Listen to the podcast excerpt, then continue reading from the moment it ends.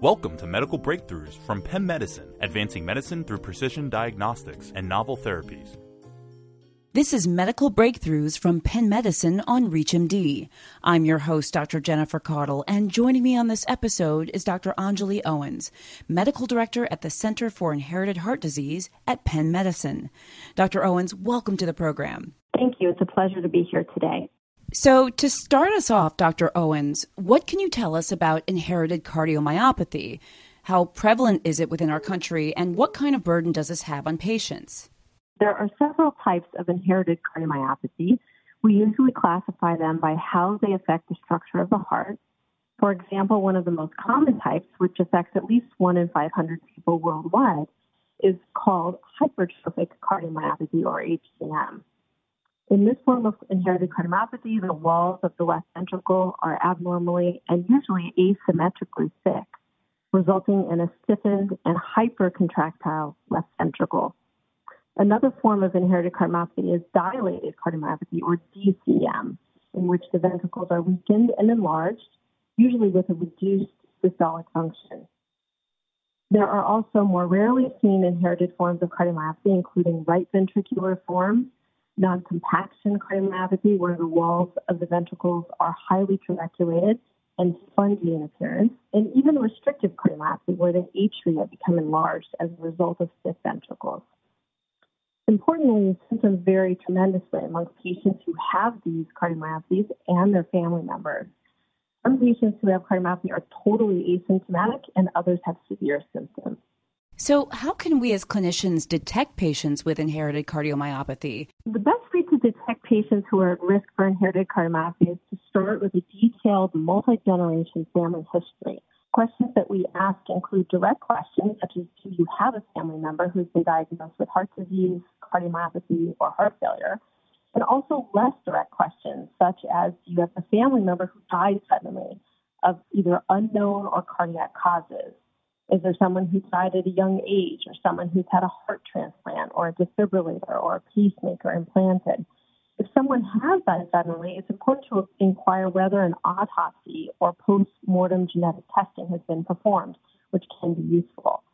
If concerning family history or symptoms are present, we then take the next step of an office visit with a cardiologist for an exam, an EKG, and an echocardiogram to evaluate the structure and function of the heart. In some cases, if we need additional information, we perform a stress test, a cardiac MRI, or a Holter monitor. We know that uh, inherited forms of cardiomyopathy can arise at any point in your lifespan, from infancy all the way to elder years. And for that reason, we suggest that patients have periodic cardiac imaging and exams throughout their lifetime if they have a known family history of inherited cardiomyopathy. We also now use genetic testing to risk stratify patients who are at risk for familial cardiomyopathy. We start by doing the genetic testing on the person in the family who is known to have cardiomyopathy. If we sequence the genes that we know cause cardiomyopathy and find a change in their DNA that causes disease, what we call a pathogenic or disease causing variant, then we can test any interested blood relative for that specific change in the DNA.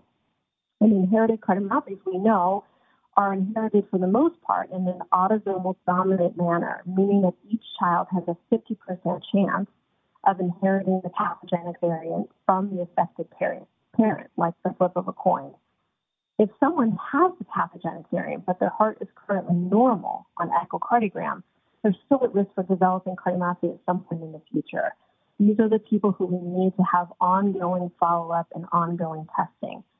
If, on the other hand, the child did not inherit the pathogenic variant and their heart is normal by echo, then we do not think they're at increased risk in the future to develop the cardiomyopathy, and they can be dismissed from needing routine lifelong follow-up.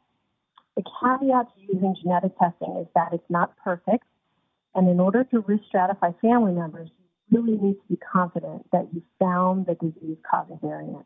So, Dr. Owens, what are the current therapeutic approaches physicians implement and practice when treating patients with cardiomyopathies? One of the challenges of treating patients with genetic cardiomyopathies is that we have very few, if any, targeted therapies. We use medications that have been designed to treat other cardiovascular conditions, such as hypertension or arrhythmias, and use them for theoretic and symptomatic benefit. We tailor the therapy that we use based on how the heart is structured and how it functions. For example, for hypertrophic cardiomyopathy, where the heart muscle is thick and stiff, it can be difficult for the heart to relax and fill, and also difficult when the heart empties because there can be obstruction to blood flow. So we tend to use medications that slow the heart rate and relax the heart like beta blockers and calcium channel blockers.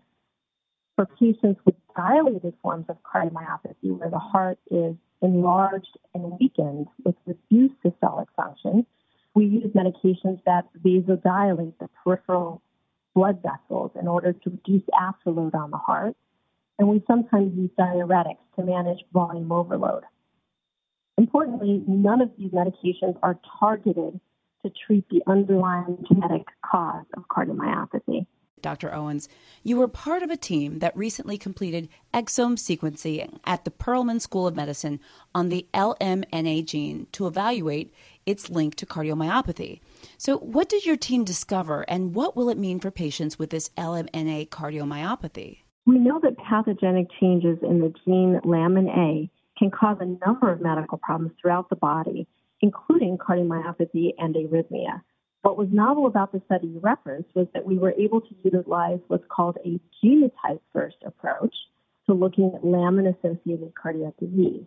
We did this by using the large population enrolled in our Penn Medicine Biobank to find patients who have disease causing changes in lamin A, looking at the gene first, and then looking in our electronic health records to see what their hearts look like we found that many patients who have lamin related heart disease and perhaps disease in other organ systems have not yet been clinically diagnosed with genetic disease.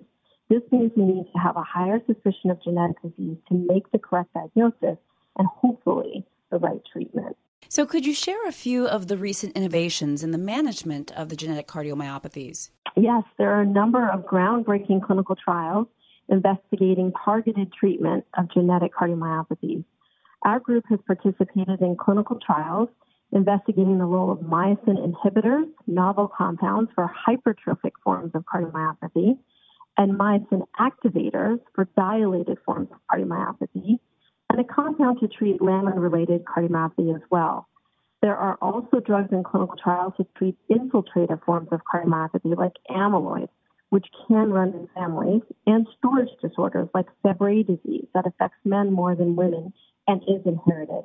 It's absolutely an exciting time to be a genetic cardiologist. And before we close, Dr. Owens, how and when should physicians refer our patients to Penn Medicine? If you are seeing a patient in your office and you elicit that important family history of cardiomyopathy, sudden death, young age at transplant or defibrillator pacemaker placement, then it is important to start with a clinical screening of that patient, including echo, EKG, and exam. And then if they're interested in pursuing genetic testing, counseling, or targeted therapies, it is important to refer them to an academic center that's able to do that. Excellent. Well, that's a great way to wrap up our discussion. I'd, I'd, really like to thank my guest, Dr. Anjali Owens, for shedding some light on the connection between inherited cardiomyopathies and genetics. Dr. Owens, it was great having you on the program today. Thank you so much. You've been listening to Medical Breakthroughs from Penn Medicine.